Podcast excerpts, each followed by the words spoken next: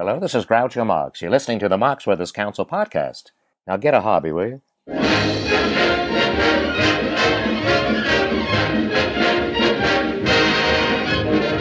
Welcome to the Marx Brothers Council podcast.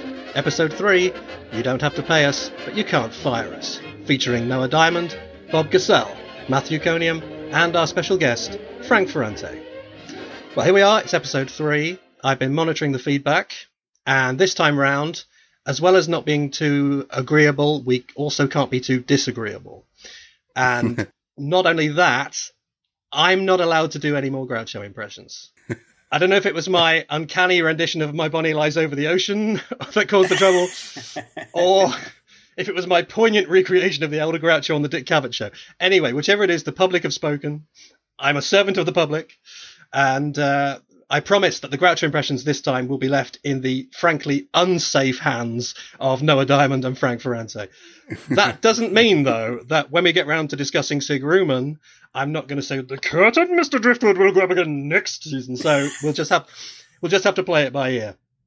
Anyway, we thought that this time round we'd do something a bit different and devote an entire podcast to the discussion of just one film.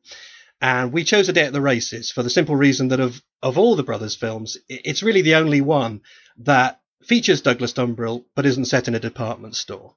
and not only that, it's it's probably the, the single Marx Brothers movie that most divides opinion and that has most fluctuated over the years in terms of its its critical status. Some people think of it as the beginning of the end, others as a, a joyous end to the beginning. Many put it at or very near the top of their all-time favorites just as many plonk it right down to the bottom. But what I think we would all agree on is that both retrospectively and on original release, it is and was one of their most important films and one of their most interesting. So that's kind of why we, we hit on it. And it was certainly of considerable importance to our special guest today. Uh, he really needs no introduction, not least because I've said his name twice already. But let the record state that he's an actor, a writer and a director who the New York Times has called the greatest living interpreter of Groucho Marx's material. As a mere boy and a beardless youth, he was personally chosen by Groucho's son Arthur to appear in the play Groucho A Life in Revue, in which he portrayed the title role from youth all the way up to old age, stopping off at all points in between. And these days, he tirelessly tours his one man show, An Evening with Groucho, all around America and the world. His name is, of course, Frank Ferrante, and we're tickled to death to welcome him to the Marx Brothers Council podcast. Frank, how's it going? Well, thank you for that, Matthew. Hello, hello, Bob. Hello, Noah. Hello. It's Hi, a Frank. treat to be included. Thank you. Yes, it is a, a big deal. This this film is huge for me. I am, you know, as as we record this, I am about a block and a half from the Santa Anita racetrack. By the way, Hmm. which I think is very appropriate considering so much of the film was shot at, at Santa Anita, and um, I can hear I can hear the uh, announce the the uh, races being announced uh, from outside my window at times. So, are there any markers or plaques indicating that races was filmed there? You know what? I th- th- I don't think there there is, and there should be. I was just thinking of that as I was looking at the film again this morning. Uh, you know, I was looking at you know, of course, the you know the beautiful deco design of the Santa Anita, and thinking of the Marx Brothers there and Dumont there, and and uh, but no, to answer your question, there should be. It should be noted. Do it at night when nobody's looking. That's exactly right. oh my. I said at the top of the show that A Day at the Races was an important Marx Brothers film for you. Uh, tell us why. Well, it was my first exposure to a comedy, vintage comedy, to this to this style. Uh, I, I I think you have to be aware of where I was as a as a person. I was a nine year old.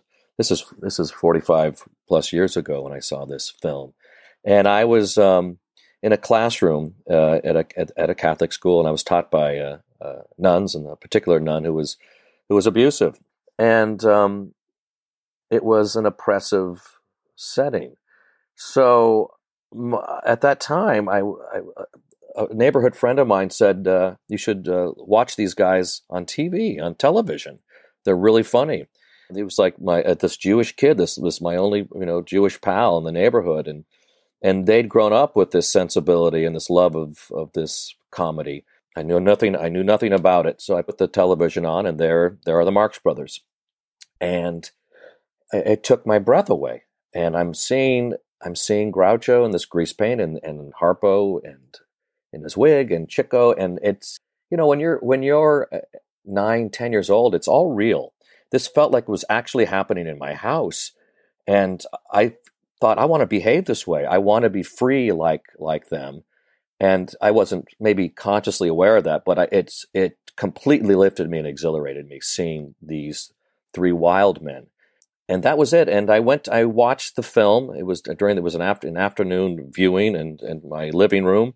And I went home that night and started uh, enacting the scene, you know, the sun-up scene, the uh, Tootsie Frutti ice cream scene with my brother.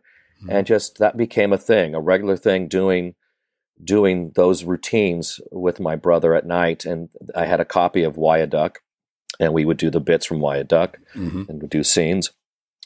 But um, I loved their rhythms, and I loved I loved Groucho being bamboozled by Chico, and I loved Chico's conning nature. All of it was thrilling, and uh, it felt subversive, and it, I sensed the irreverence of it. All the things I wanted to be uh, in in my classroom. So I, it had a huge impact on me, and that I think I I f- was feeling that I could see life differently, and life wasn't just the way it was in in a classroom uh, that I was in, and I, and that really it became it it, hit, it it struck me on a on a very personal level. I think that's coming to all of us, to be honest. I mean, wherever, whichever film we started with, it was that that feeling that this mm-hmm. is almost a kind of um, a, an escape route. Uh, you know, a, mm-hmm. a, a, way a way of kind of asserting oneself because uh, I think you know a lot of us obviously aren't aren't the uh, the, the, high school football star or whatever, you know, and and it's mm-hmm. it's a it's a different it's a different way of of making yourself known, isn't it? It's a different way of kind of making a mark. I remember um, my history teacher. Uh, passing my desk and seeing that there was a copy of Harpo Speaks on my desk, and he just said under his breath, "Hmm, that explains a lot," and walked by. right? wow. So, what are your thoughts on the film now uh, compared to when you were a youngster? You know, it's funny. I uh, I I think some uh, Groucho has some re- uh, remarkable moments in it. Uh, when he peels off, and I knew it all along. Hey, you're looking at the doc. You're looking at yourself when he's examining Harpo, mm-hmm. and when he when he starts to dance off like that mm-hmm. and swings his body around. Uh, to me, it's transcendently funny. I, I, to me, I look at the, at the genius of that kind of physicality um, and but your, to answer your question, you know, I, am not crazy about the fact that they're you know rooting for the lovers and and advocating for the lovers, and uh, but boy, the block scenes are brilliant, and you can imagine how they evolved on stage. And I like to do that when I'm watching a day at the races. I like to think what think about what they started with on the page, and uh, that that to me is fascinating as someone who um, uh, who's who is in the theater who creates new work. That's a, a very good point you make actually about about the um, the, the, block scenes because I, I, was watching it today and it struck me um, that it's very very obvious even more than uh, a night at the opera that this is a film that from the very first has been conceived with that that pre-filming tour in mind. Um, mm-hmm. the, the, the, the, sketches are, are self-contained, they're self-explanatory, uh, mm-hmm. Everything is adaptable to the stage, but it's also it's it's it's also the kind of thing that would go over extremely well on stage, like the wallpaper sketch right. and so on. And then, you know, as as Joe notes in his book, the job was sort of when they get back to Hollywood, how do we string this all together somehow? Whereas in opera, I mm-hmm. think I think the process was a lot more organic. But here, I think they, they have just started with, with chunks, with sketches that, that that play, you know, Socko sketches that, that play brilliantly to a live audience. Right, and and and to get back to you know what what, what feeling is on this film, I, I'm I'm always I love it when Groucho is in a position of power, mm-hmm. and there's no and Bob we we in prepping for this, we, Bob you and I talked about the fact we don't I we're neither one of us are crazy about any kind of backstory. I don't need to see Groucho as you know with a puppy or as the vet, veterinarian. I don't I don't want to see that. I just want to know that he's this mad creation that that right. takes over. It seems like MGM was determined to give justification and explanation for all the comedy, but uh, basically all they did was undermine it with all the unnecessary exposition. Mm-hmm. It, we're talking about story, really, and and how they're placed mm-hmm. within the story. What is their role with the story, and that's that that's not doesn't always thrill me when I see uh, a night at the opera, a day at the races. But boy, there's the, the production value is, is stunning, and the and the, uh, the the character actors are incredibly affecting. I think the comparison is informative between the two films. I, I think mm-hmm. on, on, my recent rewatch of Races, um, right at the very beginning, the very first scene, which is in some ways a mirror image of the first scene in opera. Mm-hmm. One of the strengths of opera is that the moment it begins, you instantly have Groucho on stage doing great comedy. Uh, Day of the Races gives us Chico right at the top, mm-hmm. and you think for a moment, all right, this is going to be, we're getting right into it. Um, but it takes us a while to figure out who Chico is here. And when he says, you know, as we like to reference a lot, you don't have to pay me, but you can't fire me. it's almost like that's a Marx Brothers suicide note, you know. like he might as well say, "Oh, Mrs. Rittenhouse, I, I couldn't possibly accept payment for not rehearsing." You know, it just wouldn't be right. Uh, but then, uh, but then he does get around to, uh, we've got to hurry before she changes her mind, mm-hmm. which is almost, oh, it's a glimpse of who Chico is supposed to be there. Mm-hmm. Um, it's just a dash of the absurdity we want. Um, he's already convinced himself that, uh, that, that he's won her over. I, I was struck by something rewatching the, the, the very first scene today, um, because um, uh, unlike Frank, it was it was far from the first one I saw. It was actually one of the last, but by an odd quirk of fate, it was the first MGM that I saw. Um, we all come from a, a unique generation or, or group of generations in between the original audiences who saw the films when they were made and in the order they were made, uh, and audiences now who can obviously watch them whenever they want in whatever order they want on, on DVD. We were kind of at the mercy of when they showed up on TV or when they showed up on uh, on uh, rep, uh, rep, cinemas. And and simply by that that random process, I saw all the Paramounts and Room Service and a night uh, night in Casablanca and Love Happy before I saw any MGMs. And this was the first one I saw. And you can imagine that very first scene uh, with the, the, the, the, train with the bell ringing. Um, it's it's all in this this beautiful bright natural light. The photography is pin sharp.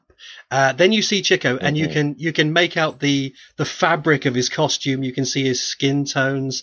Uh, it, it's radically different, or it seemed to me that way, because it, it's an odd thing actually. If you if you look at those Paramount films, there's almost literally no natural light in any of them. I, I think in the first two, there's literally none. There's about two seconds in a, in Monkey Business, a little bit in uh, Horse Feathers and Duck Soup. Uh, but but really not much at all. Uh, but this film, it's so sunny, it's drenched in sun. Uh, it, right. it, was just a radically different experience. I, you know, it's, it's, something I was thinking of. I, I agree with you. It's it, it, it's odd. It's it is different. Uh, but I have to say, it's I think the setting doesn't help the cause. The, the fact that it is at a a racetrack, yep. it's like being at a circus. And to me, you know, there's something already rogue about and and subversive and illicit about a racetrack.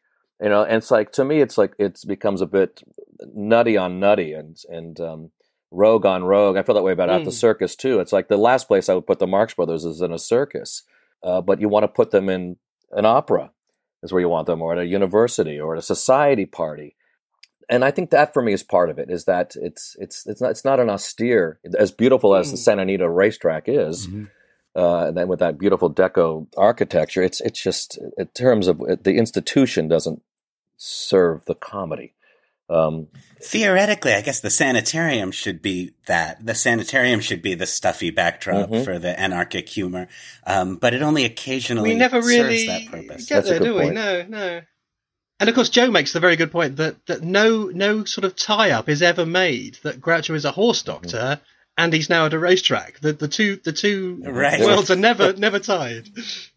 It's funny. I was right. watching it this morning, and uh, uh, Groucho's Groucho's doing the exam on Dumont, and uh, and my daughter said to me, "Wasn't wasn't he just tell her that he's a horse doctor? What's the matter? yeah, still."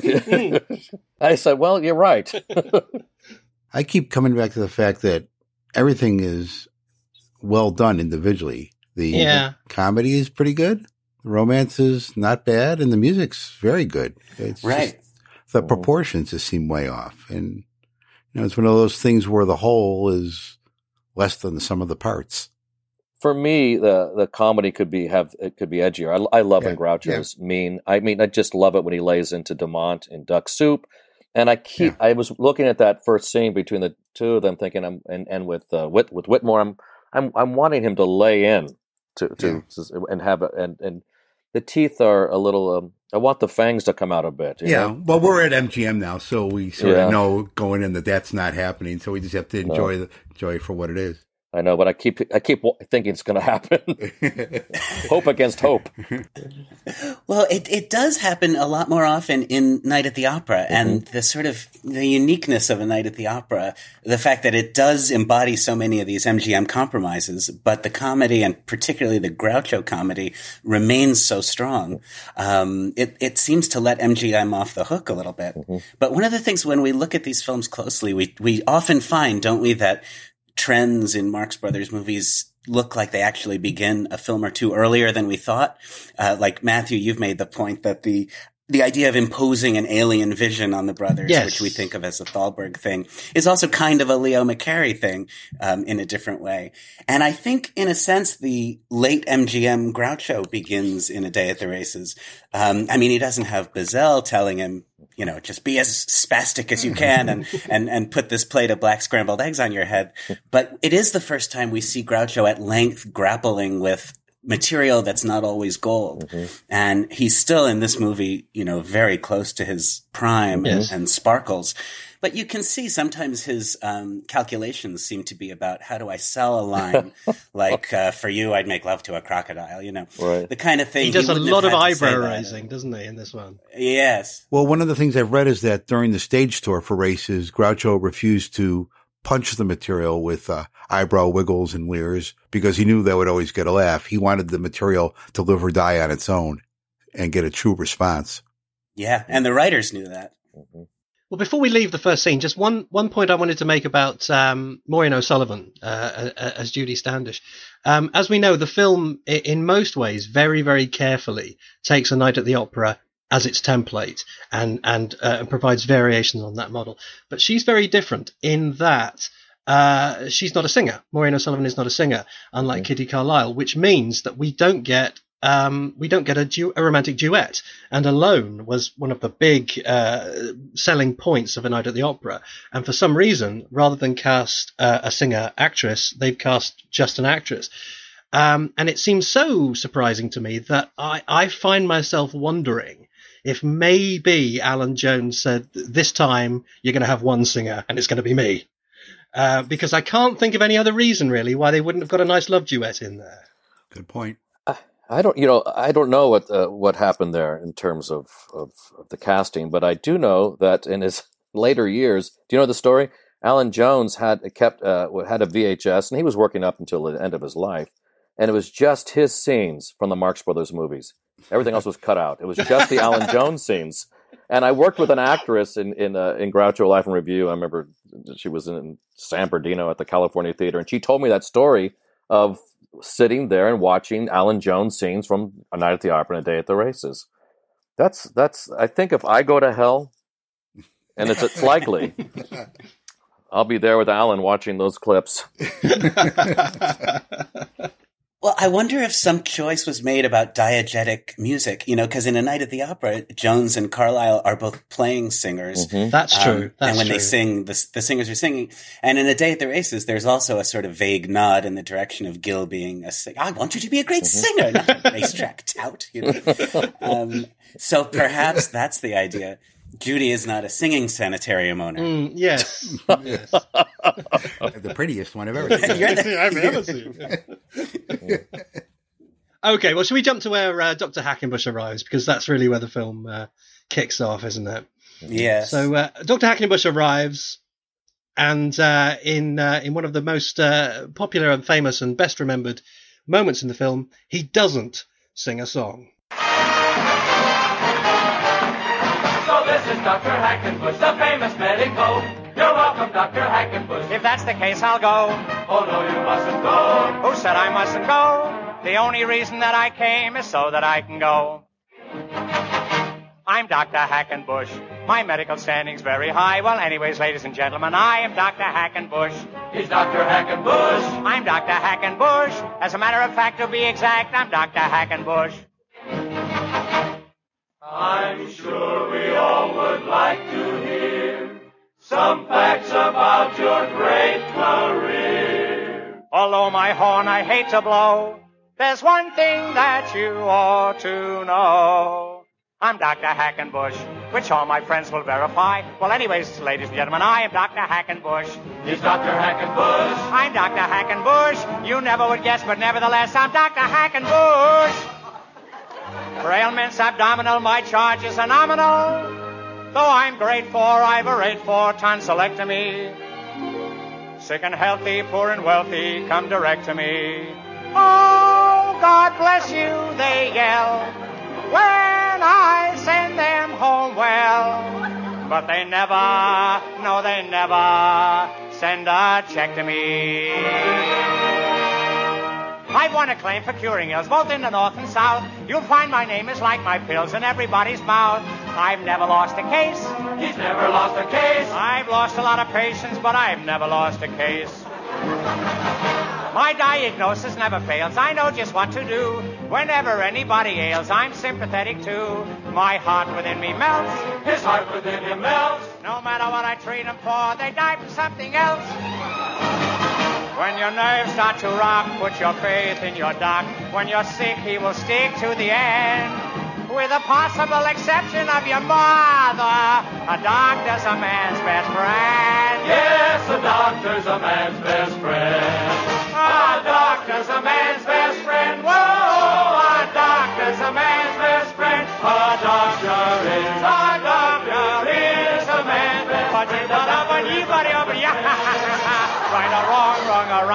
night and day, day and night. On his call you can always depend.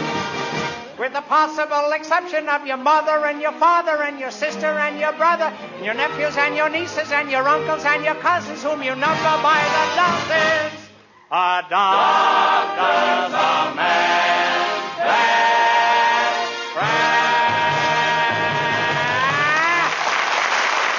That, of course, is not from the film, but from a 1945 radio show. One of the joys of my existence has been having the joy of singing that thing uh, hundreds and hundreds of times and listening to audiences laugh at the lyrics. And uh, I, I, I do that song as Groucho in my show, and the, the song it stops three or four times sometimes for them to laugh and applaud. That's that's the that's the persona of Groucho and, and the course the tune lyrics that are so fun and so funny. So in studying for the show, I was looking at the Marx Brothers scrapbook and there's an interview with uh, George Seaton, one of the writers of Races. And he claims that it was Irving Thalberg who actually uh, decided to pull the song uh, from the film. And since Thalberg didn't live much in the filming, it must have been before they shot it. But uh, anyhow, I was trying to figure out why Thalberg would have anything against the song that everybody seems to love. And the best that I could come up with is that the song um, has Groucho bragging about what a bad doctor he is, which is not in line with the character he's doing on screen, who's trying to hide the fact that he's not qualified.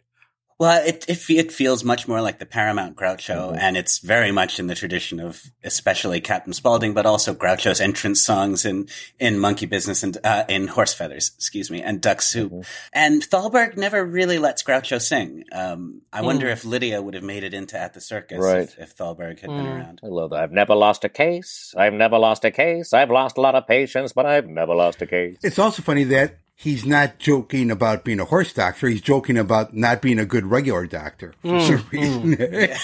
Yeah. yeah. Joe makes the point that the, the, the Hackenbush that, that has that dialogue is not the same Hackenbush that sings that song. There is a fundamental, uh, incompatibility between the two, which does make it uh, sort of mysterious. I know Arthur in his first book about his father says that it was, it was Groucho himself who, who, who cut it because he couldn't be bothered to rehearse the, you know, the choreography and so I on. can't. bel I can't. Well, yeah. I find that's that true hard to not, I don't believe. know, but, but that's what he says. Yeah. and there's all this talk of whether it was shot or where does it exist Mm. because at the premiere he sang it at the premiere on a radio show and i was talking to john tefteller about that i know the, the great archivist uh, of, of, of things of things Marx and uh, he he thinks that uh, it may have been shot but it, it's lost I, what is the what do we know what the does anyone have an uh, feeling on that? Or? There's no yeah. evidence it was ever shot. There's no point in the film where you go, "Oh, that's where it would have right. fit." There's no obvious point. When Groucho makes his entrance, it's a pretty self-contained scene, and it doesn't look like it would have fit there at all because there's not many people in the room. Yeah, I think yeah. I think Tefteller's argument was because he sang it the night of the premiere that perhaps it was in an er- earlier versions, but uh, I guess that's not the case. Well, it was done on the road tour. Uh, oh yeah, it was Adamson who said that uh, Groucho pretty much performed the song everywhere except for the movie. Yeah, I'm not sure. I mean, it doesn't. It hasn't seemed to have survived as a as a pre-record, and I, I I don't think it. I don't think it was shot. I think it was cut early on. But but but you know, it's very hard to understand why. But then you know, Allan Jones's big number, the uh, the message from the Man in the Moon, wasn't was cut as well. Mm-hmm. So the editorial decisions are are quite uh, strange throughout. So it's it's hard to tell. You would think there'd be some stills of the film or, or a recording or something. Exactly. And, yes. Know, it would have shown right. up in one of the That's Entertainment films, you know, where they had all those great lost mm-hmm. performances. Yeah.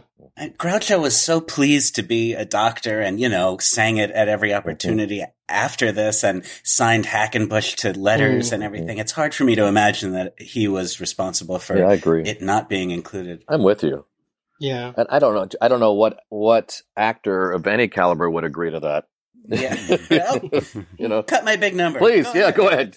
Who needs the laughs and more more screen time? And you know what? Keep the paycheck too. Yeah. You don't have to pay me. Okay, well then some some plot happens, something about a, a sanatorium or something. I've never really got to grips with it. Uh, but then after that, there's mm. the ice cream sketch, which is mm. probably, I think, the most famous bit of the film. Would we would we agree? Well, that was that was the first scene that I'd that I remember hitting me. Uh, the first comedy scene of theirs. I loved it, of course, and uh, it's it you know as now it feels I feel this how it's it's softer uh, in terms of how it hits me. Uh, you know, it, again, if if Groucho was in a position of power, I think would have been even more potent. But I love, I still love their inter, their interaction and their timing is impeccable, of course, and beautiful, and and, and, and you know the and the writing's great. It's beautifully done, no question. Yeah. Yeah, I mean, my, my idiosyncratic test for, for in the Marx Brothers kind of Marx Brothers scenes that I like the most is is could anyone else do it? And I think it's fair to say that any other right. comedian could do this. Almost certainly not as well but they wouldn't have to rewrite it. Whereas a lot of the great Chico Groucho scenes, you know, no other comedians could do it. So this one is slightly different in that it's it's you know it's a comedy scene that, that you or I could could do. But but no question, it's beautifully written, it's beautifully played, it's it's good stuff. ZVBXRPL, page thirty-four. Hey, ice cream! I can't make head or tail out of this. Well, that's all right. Look in the master code book. That'll tell you where to look. Master code? I haven't got any master code book. You don't got a master code book? No. Do you? Uh, do you know where I can get one? Well, uh, just by accident, I think I got one right here. there you are. A lot of quick accidents around here for a quiet neighborhood. Just a minute. Uh, is there a printing charge on this? No. Oh, thanks. just a two dollar delivery charge. What do you mean delivery charge? I'm standing right next to you. Well, for such a short distance, I make it a dollar. Couldn't I move over here and make it 50 cents? Yes, but I'd move over here and make it a dollar just the same. As a first one, a first comedy scene that I experienced of the of the Marx Brothers, I, I was aware of the the the filial connection, the, the brother, the fraternal connection, uh, that yes. they're they're so comfortable with each other that when Groucho throws a book, Chico's going to nab it. That you know the way the way the way Chico yeah. loads up books, there's a there is a confidence and a comfort and a connection that comes from brotherhood and uh, decades of performing together, and that on a, not a, on an unconscious level hit me, and was and um, I, I appreciated it. I knew something special was going on with these two, and that they have a long history together. This is not the first time these two have been on on screen or on stage together. And to me, I, I love the nuance of, of their physicality with each other and and the rhythms you know just that one beat mm. knowing when to you know when to come in on the line when to get off uh, all that is is in play and uh, is a sight to be behold. Something that struck me for the very first time today when I was watching it was is when when Groucho becomes Chico, when he when he has no option left other than to take on the scam himself. As he walks away with the cart and he's dumped all those books back in the cart, the books that are between his knees are still between his knees. He walks away with books between his knees. That's good. When the scene starts, there's a lot of people milling around, but but within about 20 seconds, they all disappear. Yes. Uh, except for those guys in the ticket windows. I noticed on recent rewatch that it uh, something that seems to begin with this scene, and I think it it lasts most of the film, is that the most memorable and iconic like little moments are no longer the big laughs, um, but they are still there. And things like Chico's Tootsie Fruitsy ice cream chant, you know, it's it's not funny in and of itself, but it gives some useful punctuation to the scene, and it sets up Groucho at the very end. Um, and then the uh, enigmatic power of the letters ZVBXRPL, which any Marx Brothers fan in the world knows that Mhm. that those letters, and it, it's launched a million license plates, Yeah. and um, I'm sure half the council, if you want to try to figure out what their passwords Yeah, are, right. that's probably what it is. Shoot. One second, I'm changing my password. One, hold on. Okay, go. Going forward. Yeah. I need to ask this question though. Did Chico have these books in his cart the whole time? Uh, even when Harpo was trying to reach in earlier in the film? Oh, that's true, and and the books seem to work the way they should. I mean, you actually can find the jockey's name and which. Mm. And it does have code book written on the front if you pause it. You Yeah. zoom in. In beautiful script. It's written beautifully on the front of the code book. Yeah. Oh, that's an MGM code. Yeah, yeah. book. At Paramount, the code books were a mess. Thankfully. and then we get Judy ripping Gil's messages in half. Yeah, all, all sorts of stuff like that happens, and then uh, then we have my, actually my favourite scene, which is the Florida Florida Medical Board phone call. Yes. Uh, uh, and the reason why it's my favourite, although it's very short and it doesn't really build, and you know, it, it- there's nothing wonderful about it, but I, I just love it because Groucho stops cringing and he starts making trouble for himself because it's funny. You know, he, he has a very simple task to do. He could do it very easily. He could get himself out of a lot of bother, but he decides to annoy Whitmore instead. And he does it beautifully. And I love him operating that dictaphone thing with his feet. I think that, that's what Yes. he's stretching out with his leg. It's not even convenient for him. It just, it's just that little extra touch. he operates it with his feet. And his, his brashness seems to gather steam the more upset Whitmore gets, Mm, which is very mm. much like the old days. Yes, watching him Yeah. torture Whitmore is a jo- is a is great joy. It's glorious. I also love his Colonel Hawkins character. That- Well, Yeah. For some reason, the Florida Medical Board director is this old Southern gentleman. I like sugar. How about the uh, the receptionist is great too.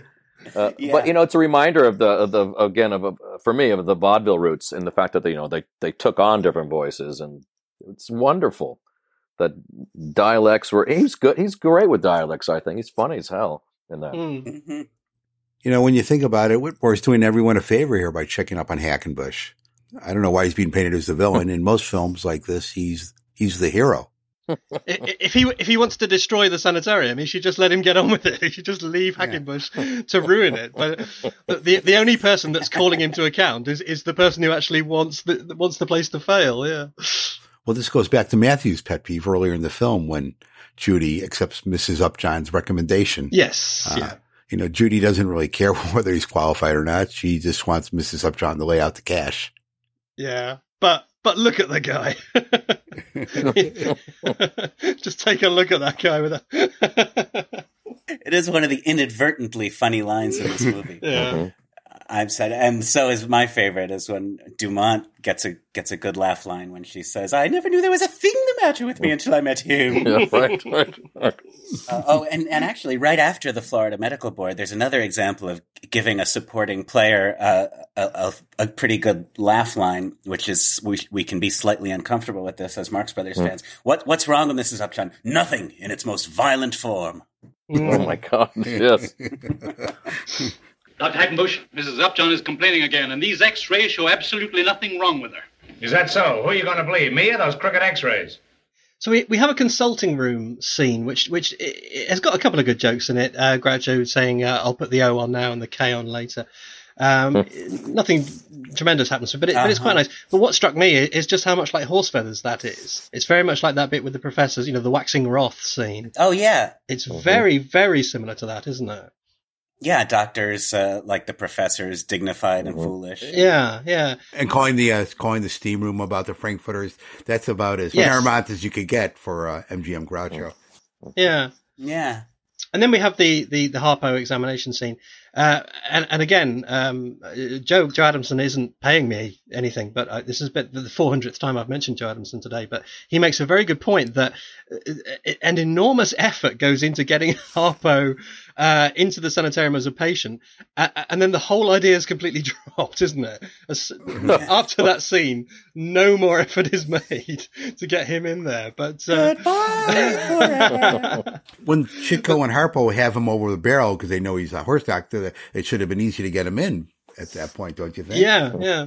But I, I mean, why do they want him in there in the first place? I can't even remember why they want him in there. Why do they want him in there? To expose Morgan and Whitmore. Oh, okay, okay, all right. because somehow, some way, Chico is divine that Morgan and Whitmore are working together to get the sanitarium. How he came to this, I don't know. You see that sourpuss? That's a Whitmore, the man you gotta watch. You see, he's a no good. He's in it with Morgan, and I think they're trying to get the sanitarium away from Miss Judy. Yes, yes. So anyway, so then we have the, the very famous uh, Harpo examination scene with uh, either he's dead or my watch has stopped, and, and sundry other uh, memorable lines. You bangy. Come on. Come on, you Yeah, bangy. I love that one. Me I too. love the Ubangi joke. Yeah. Hold that like it a rock now, will you? Look, look, he's got a blister on his tongue. Is that what it is? Yeah, I think he's a you Ubangi. Well, I'll get the hammer and you bangy that right off. Hey, what is up with the sleeveless lab coat? Any insight into well, that? God. Like Grouch is just showing off the guns. You know what? I'm no, I'm I'm with you on that. I was watching it going because having worked in, in in the circus with great clowns and with comic act, you know, it, you don't a com- you don't want to see a comedian's arms or uh, generally or chest. Yeah. And I've been in the situation where I played this kind of la- like for this Latin lover character. They had a toga for me. I said, no one wants to see my scrawny shoulders. It's not funny. We want our comedians to look armored. I, I really, I really mean that. I mean, it's like when I direct a, a yes. comedy or a musical comedy. I mean, the body cover the comedian's body. And someone I was watching this with this morning said, "What? What's with the sleeveless?" Same thing you said. No, what's with the sleeveless? You know, gown. And it's it is strange that that went through. And luckily, he looks he he, he pulls it off. But uh, it- it's it's it's unusual that he's dressed like that. I think if you're doing a comedy like uh, of that style. It's it's so unusual that it, it feels like it must be a choice, but um, Mhm. I wonder why. Speaking of exposed Mark's flesh, Yes. um, oh, good, good, good. there's the you know during At Harpo's so- during Harpo's solo, there's a bit of like you see there's on his arm is a bit of a, a, a there's a bit of a lump there. Look at it carefully, like Oh, a I didn't like it looks like a, a, a Ah. contusion of some kind. And I and I kept thinking, and it's in close up. I'm going, why? I wonder why they didn't put the um, pull the sleeve up. And I realized that, that kind of because of this, the way the scene shot, it just that much flesh, that the lightness of his flesh draws attention to the to his hands and to the finger work. That was this is what I'm thinking. Uh, was in, in the director's mind. Anyway, you'll see. Now, now you're going to look at that harp scene and look look for that lump. Harpo should have that looked at. Should, but certainly Lance. He should see a good, good horse doctor. yes. By the way, not a stellar job by Sam Wood here because at the end of the scene, as the brothers are doing their funny walks out of the room, you could actually hear some young lady laughing as the scene fades out. Ah, Oh, really? I love it. that's the manicurist. Oh, Groucho does a beautiful job sliding around with a leg full of uh, Novocaine. Oh yes, yes. Okay, well then there's there's a there's a water carnival of some sort, and I don't recall. probably don't really? say much you, about it. You sure you're on the right film? I don't recall that. Apparently there is. Oh, you mean that three-hour sequence in the middle, right? Oh, My, well, my wife will never forgive me if I don't point out, and it is absolutely true, that Vivien Fay spinning round and round and round and round about 20,000 times, then freezing with a perfect smile on her face, is incredibly impressive. There's No no, question. about it. hey, I think that was sped up. I think those turns were sped up. There's no way anybody moves that fast. That was sped up. I'm going to my grave saying that. Okay. if you speed it up, I could do it. Right. I mean, for God's sake. Can you hear my wife fuming? I, I sped through that entire scene. I don't think I've ever sat through it since I was a child. I just kind of fast forward, uh, quite frankly, to get to Groucho dancing with Dumont and Esther Muir. Hey, we should note Oh, good. that there are several sources that claim that this sequence was actually tinted in the original release. Mm, tinted blue. Yeah, Halliwell says that. Yes. Really? And that's how Blu-ray was that born. would, would have made it a hundred times better. Try tinting it black next time. That happens in one of the scenes. There's a part of this water carnival that really bothers me, by the way. Uh, scene where Judy and Gil get back together. First of all, he comes up and basically accosts her. He Yeah. won't let her go. She's trying to get away. And she's still mad at him about Hi-Hat until he comes clean that he's lying and that Hi-Hat's a lousy horse. Then for some reason, she totally forgives him for no, for no reason. Completely cheers up. Yeah. Yeah. and it, it inspires in Chico one of the really depressing moments in, in the whole filmography when he says, She loves him. Everything Yes. is going to be okay. And oh, it's later than you think. Oh yeah. I so love Groucho's dancing here. He's not just doing the comedy dancing like in Animal Crackers. It's just a shame he didn't do more of this Mhm. in the films. I agree. I always, lo- you know, I always love when comedians dance. I love watching Bob Hope dance. I love watching Groucho dance, and, Yeah. and so to something about you know you're, you're you know you're dealing with great vaudevillians where they can do it all. They sing, they dance, they, they can juggle. But uh, yeah, he's he kills me in that scene. Change of partners. The whole change of partner scene is Yes. you know it's it's great, and he's just it's so dirty and wrong and conniving and disrespectful, and maybe that's why I love it in that moment. And He's so idiosyncratic with the dancing. He's so graceful, but he's not graceful the way anybody else who ever lived was graceful. Like Mhm. it's a sort of sloppy grace. He has like his own gravity unto himself and, and doesn't seem to move through space the way the rest of us do. And, Mhm. um, there's something about, uh, like you could watch him dance forever and it's mesmerizing, but it seems pretty certain that if you put him in a chorus line, he wouldn't be on the same foot as everyone else, you know? No, well, evidence Yeah, of that yeah. is in Mr. is in Mr. Music, where you Oh, watch, yes. you're very aware of him wa- looking, watching his step, uh, and uh, and uh, I get it because I struggle with it when I'm doing numbers. It's like, okay, I'm watching Groucho. How's Groucho? Because you're right that that this dancing is remarkable, and he is in his own world. The way the way he the way he falls too, he falls beautifully. He pratfalls beautifully. In that scene with Esther Muir when he falls off the chair and just comes back. I don't even know why it's in there. Yes. Just show it's who. But uh, but you know who else? You know the fact that you could fall off your seat and it doesn't matter. Maybe is the point. Oh, He can get away with it. He doesn't like have try, to. trying to see her past the gigantic centerpiece on Right. the table, and he falls off the Yeah. tomato soup. Yeah, and he doesn't have to. Rec- you know, the point is he doesn't have to recover. This it's going to go forward. This exchange, whether he falls or not, or Yeah, I mean the, the Yeah, it's- physicality of all of them. I mean they're they're they're older than than me, and if I tried any of that stuff, I'd be laid up for a week now. no, they're. Fi- you're right. They're fifty-ish. Yeah, yeah. All right, well let's hurry on to Esther Muir then because she's really good. I think she's she's Yeah. she's very very good. She Wait, doesn't could, could have we a- go back to one thing at the end of the water carnival? Sure. You don't know how lonely I get night after night in my little room at the sanitarium. Room 412. Perhaps I could come in and say good night to you. Yes, we could have a midnight snack. I thought that was pretty forward of Maggie, pretty for Yeah. particularly for MGM. Yeah, for, right. For MGM Maggie, Mm. yeah. Yeah, who are you, Mae West? yeah, yeah. Um, our, our mutual friend Ed Watts uh, got to know Esther Muir a little bit when she was when she was older, Uh-huh. and uh, at that time she had uh, she was living next door to Michael Jackson's Neverland Ranch, and Really? she used to complain. Yeah, apparently so. And she used to complain to Ed Watts that. His llamas used to escape and and eat her landscaping. Um, are Poor lady couldn't get a break. What about? Is there much on her in terms of later interviews in, ter- in, in- in regard to her work with the Marx Brothers? Not a great deal, no. There's one. There's one very interesting contemporary interview where she says that they were extremely serious, took the work very seriously, and that Harpo was an expert on world politics. and that's all she says. It's interesting. Some of these folks lived a long time, as you know, and and I wish there had been more interest then in capturing Yes. capturing their, Oh, if their memories. And like I If always think.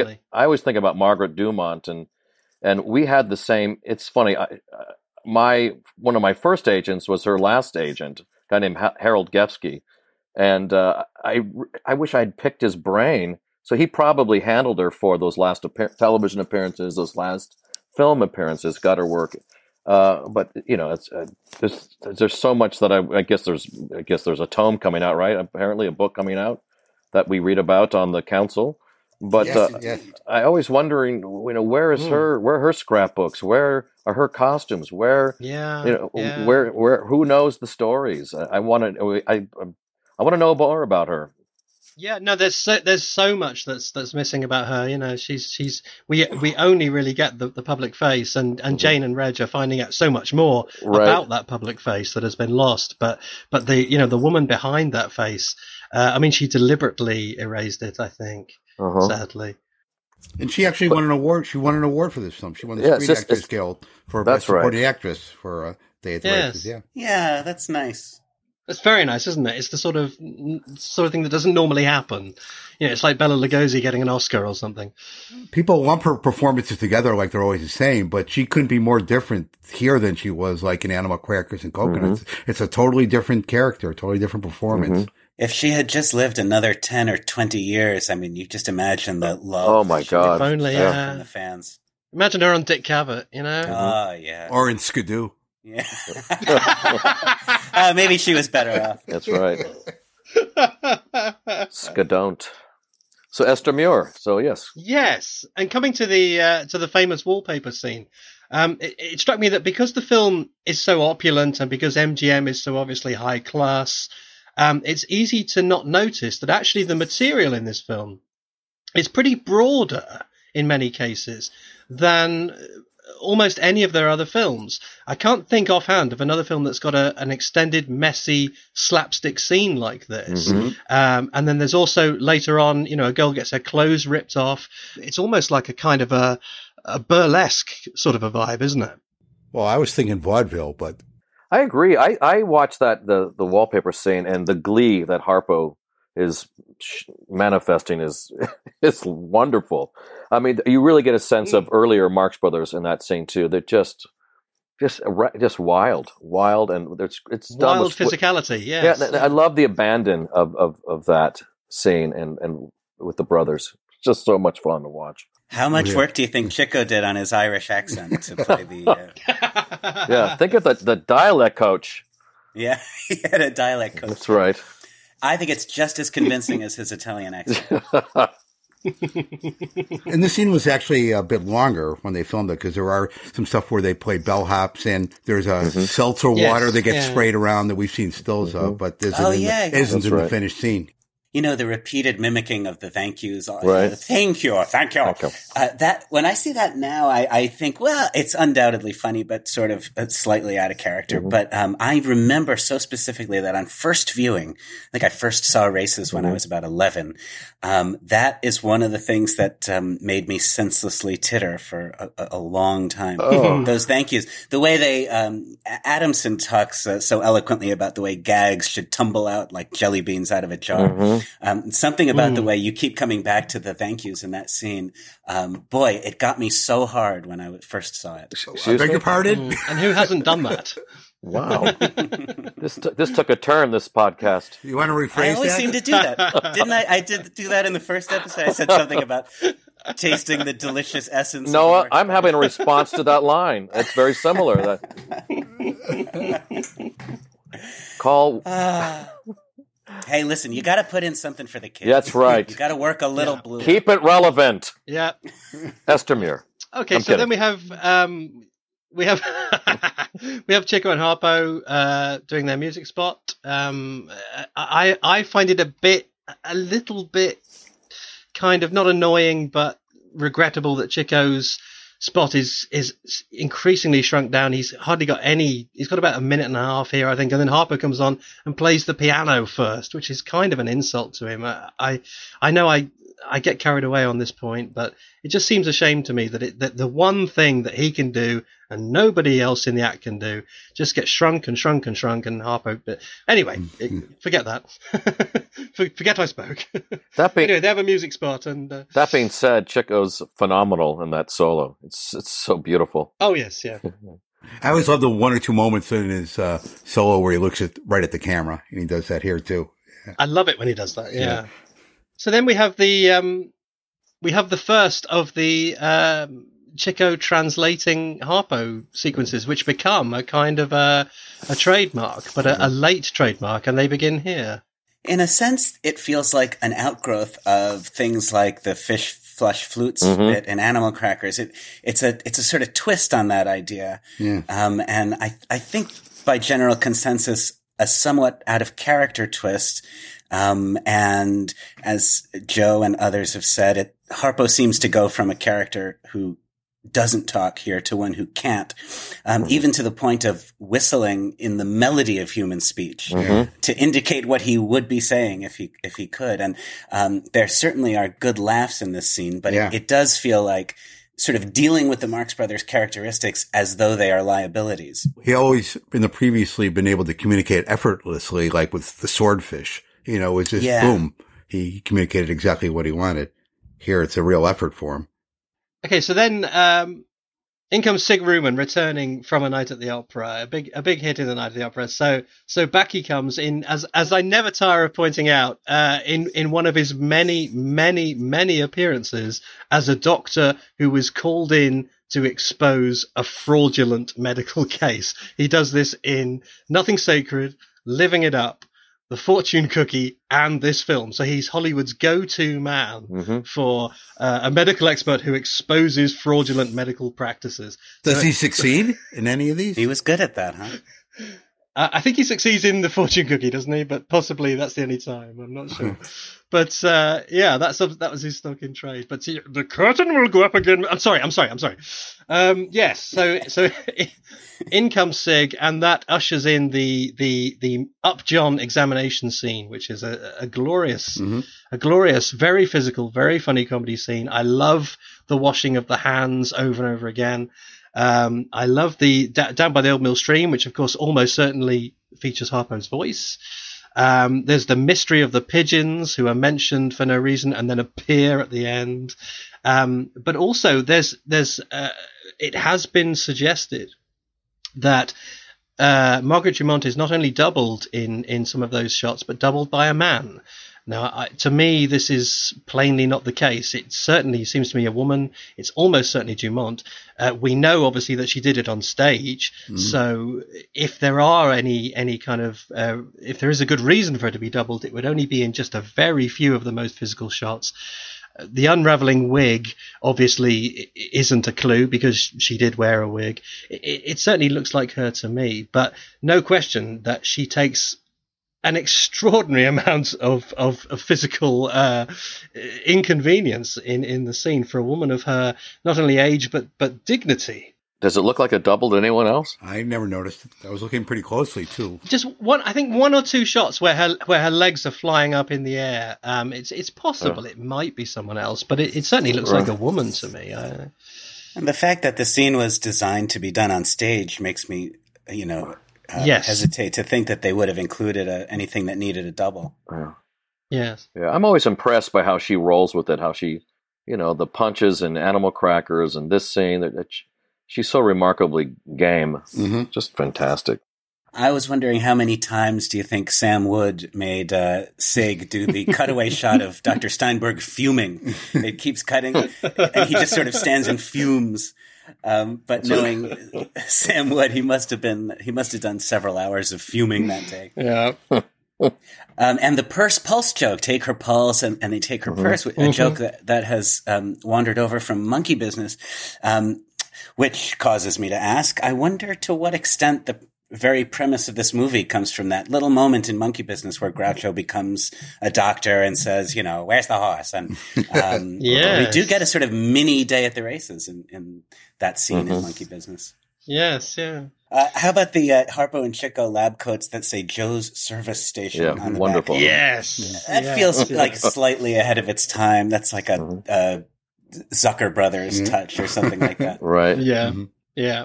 Because, you know, if they wanted white coats, they could have got them from that sanitarium, couldn't they? There's plenty of white coats there. But, but no, you know, Chico said, yes. it's okay. We've, we've, we've got these white coats. Don't, don't right. worry. We've got it covered. Proud of their inappropriateness and fraudulence. You know, and, and though the Marxists ride triumphantly out of there on the horse through the sprinklers, they basically fa- failed in their attempts to uh, resolve the situation. So even though it's a great moment, they have not really done anything to help themselves. That's part of what's great about it, right? That it seems like old times. Right. Totally.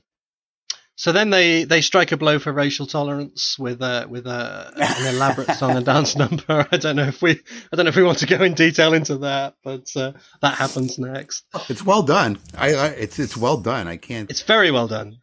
It's good stuff. There's yeah. a lot of valid points you can make in its defense. I mean, the music is great. There's tons of amazing talent on display, Oh, and the dancing, the mm-hmm. dancing's great. Mm-hmm.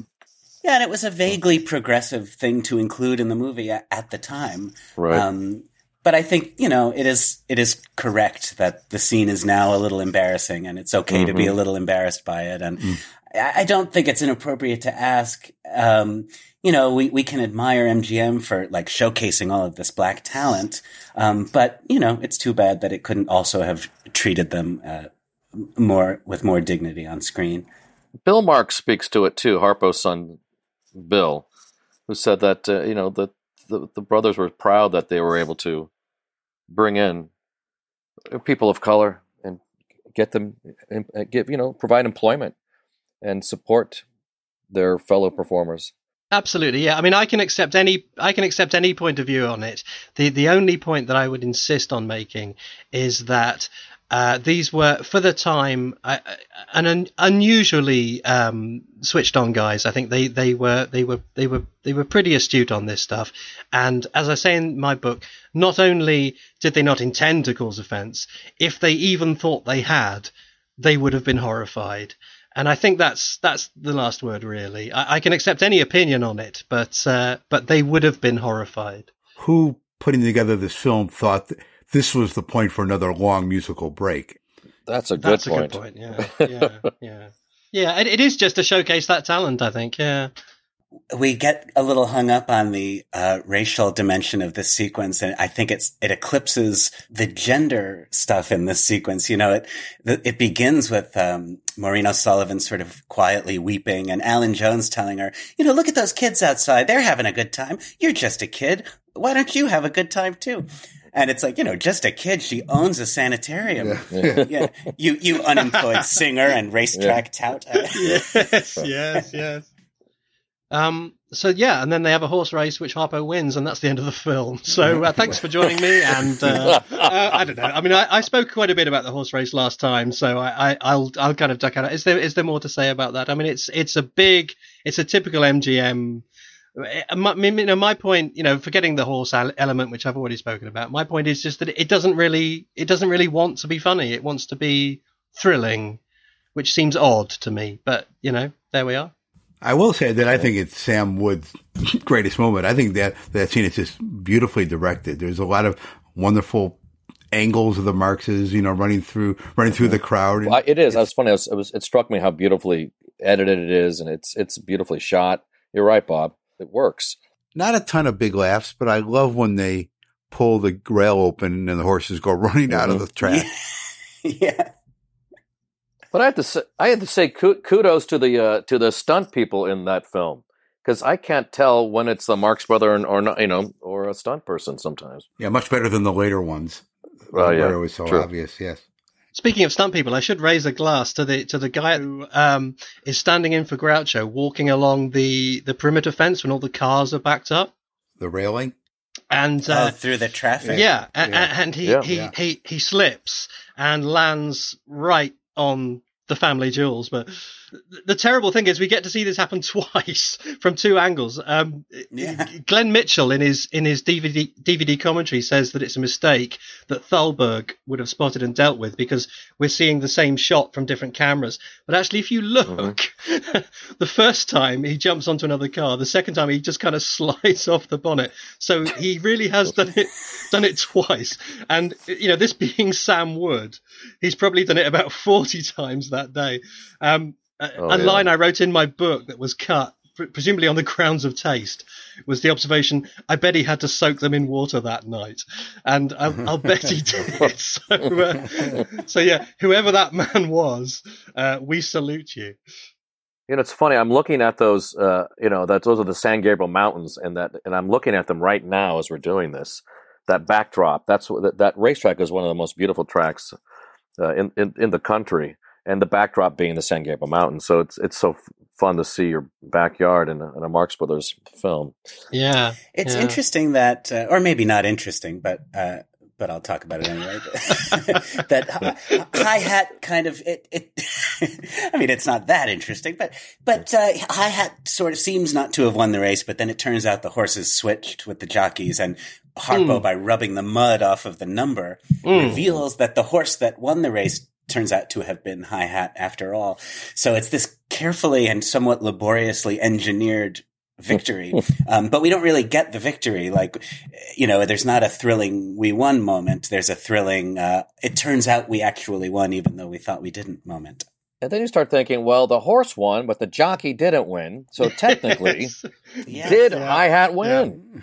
I, I'm putting two dollars on Rosie. and then immediately they all rush onto the track and start singing. And, and b- burst into Yeah. song. I don't know how else you would end it. and like Yeah. the whole film if nothing else like the whole film that that that ending is joyous i mean it is wonderfully happy uh i- i- it's you know what, whatever however cynically one wants to kind of view their their their career at mgm it is it is joyous in a way that the ending of their mm-hmm. later mgm films aren't i think i i it, it leaves anyone smiling i think I think there's one big question left unanswered though. Is Judy's going to have to find somebody else to run the place because now that it's exposed that Hackenbush is a fraud. yes mm-hmm. Good point. those poor patients who is going to take care of them oh, the malpractice suits are going to become flying. You know. Can you imagine the headlines? And then we fade out the credits. Let me go one thing in the credits. Flo. First of all, her name is in quotation marks. It's in quotes, yes. And second of all, now I'm watching again, I realize she's never called that in the film. She, isn't she just called Miss Marlowe a couple of times? I don't recall her. Is she ever Mm, called Flo? mm, Is she mm. ever called Flo in the film? Oh, maybe not. I don't think so. In IMDb, it says Cokie Flo for for reasons that I don't understand. after this film, uh, in terms of just the uh, product, the, the elegance of Dumont, in terms of how she come, how she's dressed, and the Marx Brothers, there's just something. It, it gets it gets just seamier from this point on in terms of how Yeah. she, you know, it- it's it's just a little. It all, it all feels a bit below standard. Mhm. I feel.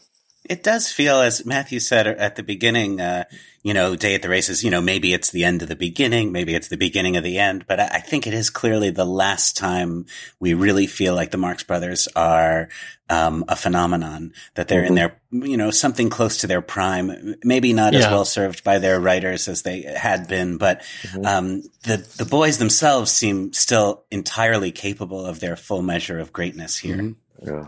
Despite my nitpicks along the way here, uh, I think this is a pretty fun film.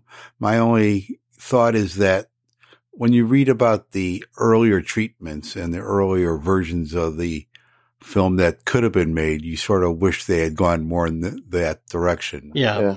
But it doesn't really boil down to not having a strong hand or someone who cares about you. Uh, and I think that's all of show business. There's no one who cares really. Th- Thalberg, he cares. He's invested. Mhm. And if no one cares, it's it's it's over. Mhm. And I, you know, I feel that when you know we all anyone in, who's in the in that world will, knows that you need an advocate. And where's the advocate Mhm. after after this film? It never, Mhm. I don't think it ever it never happens, does it? Yeah, I mean Mervyn LeRoy did did try, but uh, but he then ducked out almost instantly, and, and that was that. Yeah, it is. It is. It is a. It is a sort of a a sad story begins at that point. Night in Casablanca has a little bit of spirit behind it. I mean, a little sense of, hey, wait a minute, let's make a Marx Brothers movie, see if we can, you know. Mm-hmm. Yeah. Um, Yeah. But um, Let's make a Marx Brothers film that's about the Marx Brothers. Mm-hmm. Yeah. That might be the the only one I'm crazy that that I actually find fun and amusing and after a day at the races. Yep. is the night Casablanca. For the Yeah. reasons that you're suggesting that there's that spirit, Noah.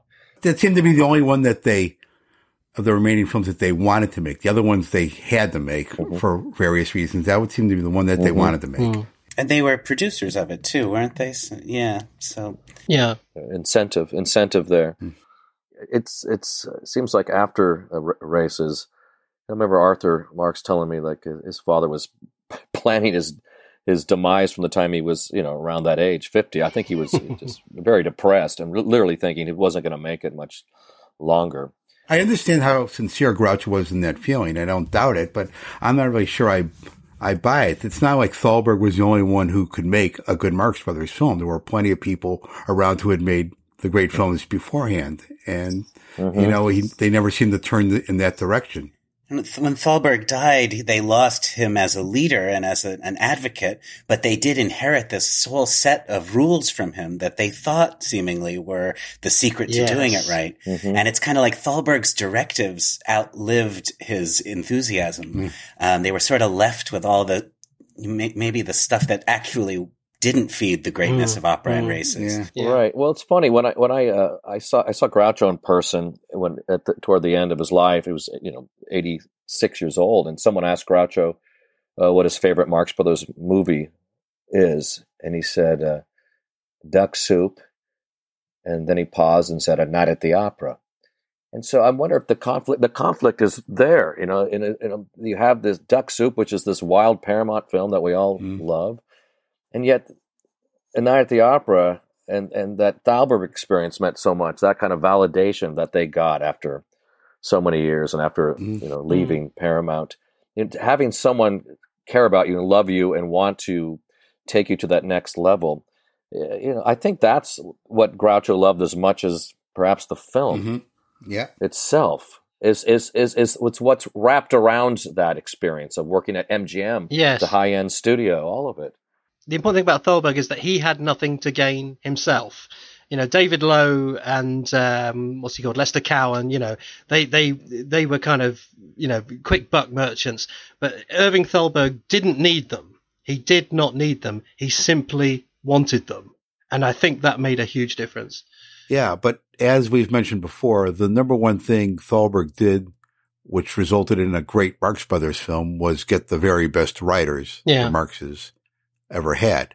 Yeah. Uh, all those rules could be thrown out the window. Um, if you have George S. Kaufman writing a Mhm. film, you're going to have a great, great comedy. It's funny, you know. We can. It, this film though still exhilarates me. A Day at the Races still tickles me. As I mean, makes me laugh as much as anything. I mean, as many times I've seen it. Just watching it again today, Bob, Noah, and Matthew. It's like, oh my gosh, I'm I am I'm still thrilled. This is thrilling, and I still marvel at the in the seamless kind of approach and the technique. And you don't you don't see any of the the work. It, it's wildly Mm. intoxicating this film for me because it certainly goes back to my you know my childhood this Yeah. experience this this transformative experience but boy to be able to still belly laugh looking at some of this at, after all these years is, it says a lot about about those involved and the and the transcendent talent of the of the brothers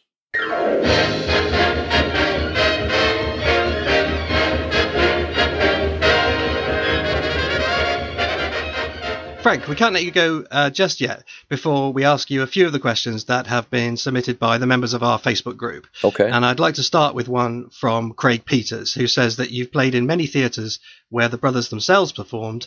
Is there anyone that stands out for any particular reason?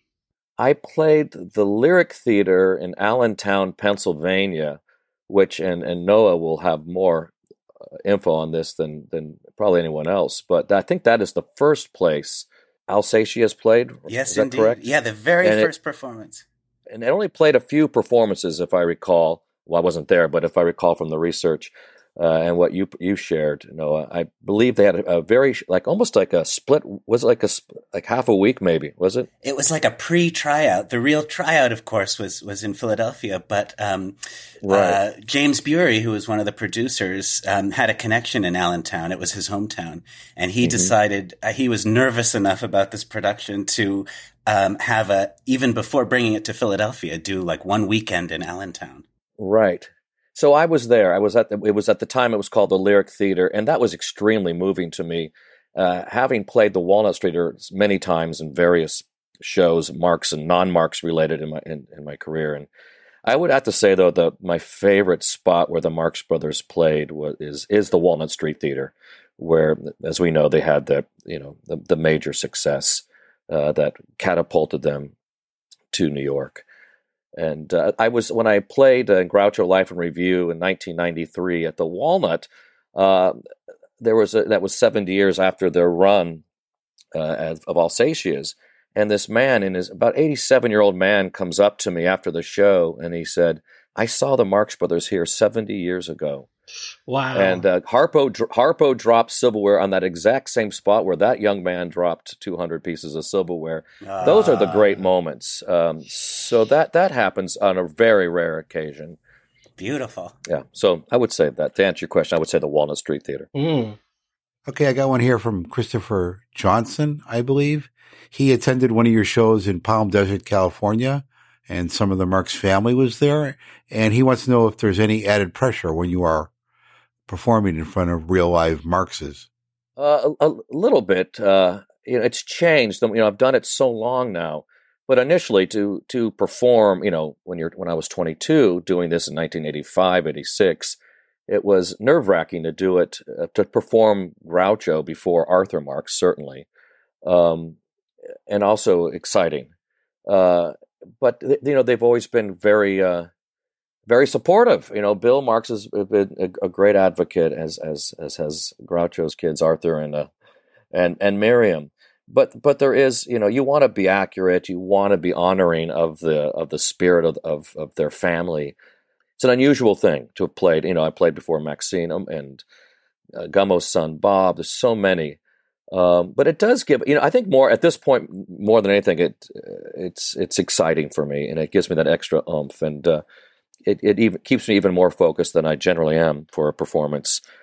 But um, it, it's it's a joy to see people, the audience, respond uh, to the material, to the characters, and then realize that the family member is able to take, you know, to feel that response. That the love, there's so much love for the for the Marx mm. brothers still, and the humor that uh, that they, yeah. you know, that they still conjure for us in every form, whether it's uh, through my show or through revivals like Noah's doing, or even through the you know books and uh, like you're up to, Matthew.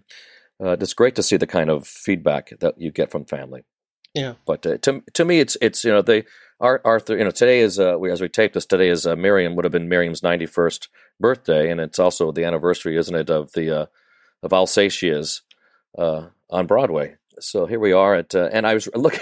I was looking at uh, speaking of family members, but I was looking at uh, Day at the Races today, and uh, that during the Who Dat Man number, uh, the calendar of of dates that go by include today's date. There's a few days in May. I don't know if you saw that, but uh, uh-huh. yeah, good so, catch. Good catch.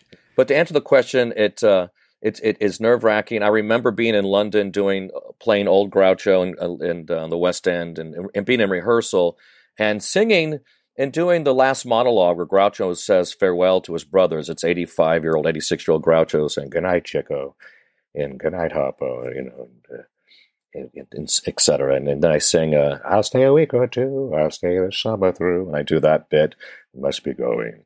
And I'd done it many times prior. I did it in Kansas City as a tryout in a dinner theater. We did it in New York. And I'd done it hundreds of times prior. And Arthur, who was also the director, Arthur Marx was the director of that piece as well I looked at him at the end of that, and he was teary eyed, and and he's not he's not a sentimental was not a sentimental man at all. And he said said uh, he said Frank, did you uh, hmm. did you know my father? I said no, I didn't know your father. I, you know I didn't know your father. And that was, uh, but he was. We had the, that was one of those great moments where I realized that uh, uh, there was a, a, spiritual connection happening here with, with, with between me and, and Arthur and Groucho and me and Arthur and Grouch. It's a beautiful. It's a thick thing. That it's a very uh, multi-layered experience I had being able to to to develop this kind of work uh, with the approval and presence of family. Yeah, it's one thing to be able to channel the performing Groucho, but to actually capture the man where it affects his son like that is quite a quite a thing. Yeah, and he was, you know, he was a cynical guy, Arthur, and he he, he didn't suffer fools gladly, and oh. um, yeah, it was a, it was one of those great moments I won't I won't forget. Here's a question for you, sir, from the man who posts on the Marx Brothers Council and elsewhere under the name Groucho Marx. Sounds familiar to me. Mm-hmm. Uh, he asks, I love this question because it it predates even uh, the career and, and takes us back to childhood. Mm-hmm. Frank, do you remember the very first time you put on a mustache? I do. The first time, and I'm embarrassed to say this because I've never answered this question or before, is that I remember going into my parents' bathroom and my mother's I got had mascara, and I took her mascara, and I just put it below my nose, above my lip, and uh, that was the beginning. It was a very closeted moment. You know, I was I was doing I was doing my Groucho drag in my parents' bath. It, there was a lot of shame and um, pride all at once. Which is young man, what are you doing in there, young man? yeah, yes, yes, yes. The prepubescent youth. You know, if they only knew. Um, anyway, yes. Um, if you had access to a time machine, would you go back and see the Marxes in vaudeville, Broadway, or Hollywood? God, that's a great question. It's a toss up almost between vaudeville and Broadway. But I think I'd love to have seen them in their prime uh, in, a, in Animal Crackers, just killing it, ripping it, you know, mm-hmm. the, the, to, experience the, the, the, the, culmination of all those years in, in vaudeville, yeah. to see them being honored and to have people standing for them and cheering, to see them getting the type of recognition and response that they always deserve. That I think to to experience that exhilaration, to be front row center, to see those brothers yeah. live uh, yeah. in Animal Crackers, uh, that that would be the place for me to go. Yeah, I agree with that. Um, has there ever been an uncomfortable instance where an individually directed ad lib was taken the wrong way? Well, I'm always impressed that I've never been hit. You know, I do a lot of uh, by the audience. I've done a lot of interactive comedy in in the circ the circ world, uh, which I play in. I think an even brasher character, a more uh, a more offensive um, uh, figure, this Latin lover character. But somehow I've, I've figured out how to how to strike the balance. You know, I've gotten really good over the years. I think. Uh, in terms of picking uh, people to play with. Uh, yeah, you know, yeah. I, I, have a very selective memory. I tend to like let go of the stuff that that uh, that that's not so great and hang on to the positive stuff. But uh, I'm sure I've offended people. I'm sure people have, have walked. You know, there's you know may may not have dug it or have walked out. But I uh, offhand I can't. You know, I've gotten you know. You know, the bottom line is I want people to um, uh, experience this type of humor, the Marx Brothers humor and Groucho. Mm and um, I, I, remember offending someone in the front row and somewhere in Massachusetts, and just he just just couldn't take the teasing, and I think he was maybe off balance. That was my that was my take on it. but you know, you don't know who you're getting. You're getting all you know. I've now it's been hundreds of thousands of people I've played to. You're going to get all kinds of folks with various conditions and mm-hmm. and, anyway, mentally and but no, uh, this I don't have a funny story. I'm sorry. No, no. But um, I'm that's fine, that's fine. But I've had a I've had a hell of a lot of fun at determining who who who can t- who I can play with. I was just talking. My I was in Milwaukee this a year ago, and there was a 16 year old girl who uh, who was uh, on her iPhone, and or, or, and and I kind of teased her with it, and uh, she had a bit of a fit and uh, my daughter was in the audience at the time, and she witnessed kind of what an actor has to deal with when someone uh, does not take to it well. Uh, you know, I have I have called, I have had phone calls happen in the middle of shows, and I have spoken to that person on the phone, you know, and and said things. I'm here with your your wife. You know, your wife is here with another man, or something like that. And uh, you know, I've turned it's it's and and Dame Edna Everage, uh, Barry Humphries has done stuff uh, has done bits like that, and I, you know, I keep studying the, masters. Groucho certainly ongoing, but um, there you have it. Okay, I have one more here from our friend Rodney. Uh, I'm going to paraphrase this one.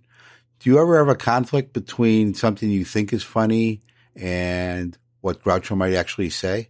Uh, well, uh, I'm always nav- you know negotiating what I should say, what's what feels authentic, uh, what what what would what's you know what's what would his voice be here, what would what would he be thinking here.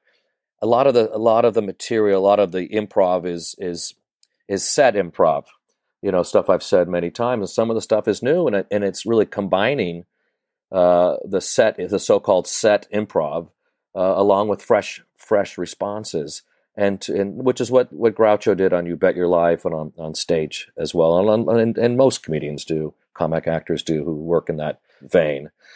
This one, I think, is is a stroke of genius. I think this is probably the best question you've ever been asked in your life. And funnily enough, this one actually comes from. I'm not going to embarrass myself by trying to pronounce his name, but it comes from the guy who is is famous for being the one who's who's the guy who's seen the Hungarian print of A Night at the Opera with the with the extra bits. Oh yes. Um, and he wants he wants to know this.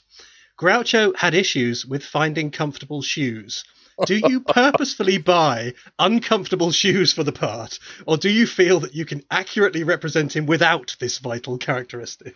I have to tell you, this is a thing for a for a person who works on stage uh, twenty four hours a day for thirty five years. Uh, I had extremely uncomfortable wingtip, heavy wingtip shoes that were like felt like concrete on my feet and they're extremely uncomfortable. And uh, I'd never thought about the Groucho connection to that. I recently bought lighter weight shoes, uh, which help me now.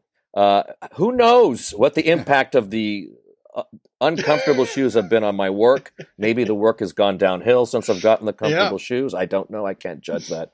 I'll let others judge that. But that's a funny question. But my, yeah, my I'd worn my shoes for so long and they were so old that the the leather had gotten I can't believe we're talking about this.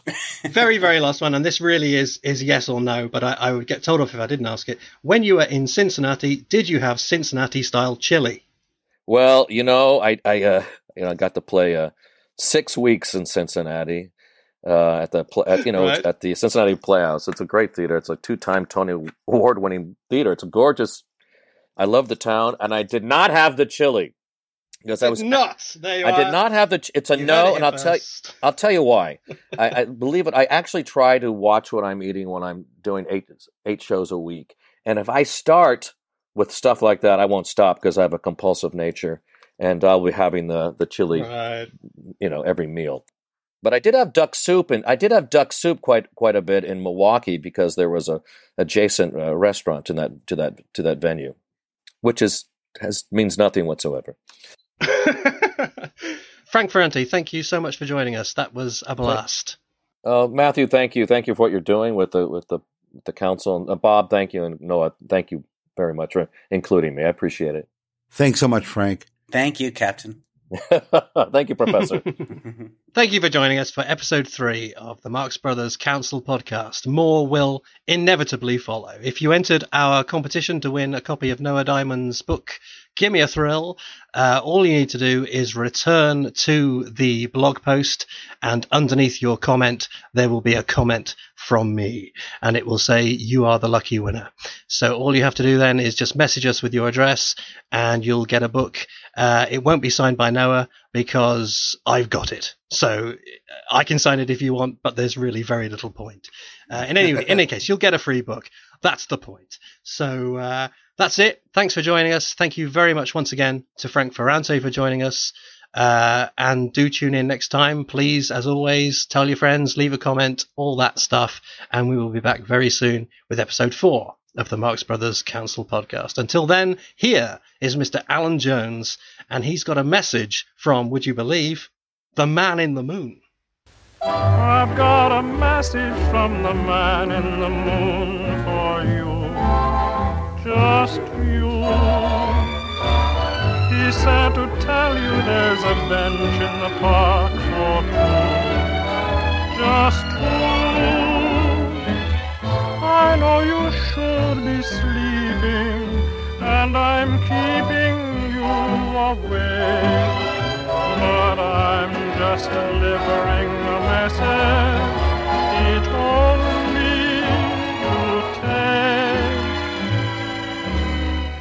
I've got the message saying love will be round full call. And then, if we don't meet him, he may never be round to call again.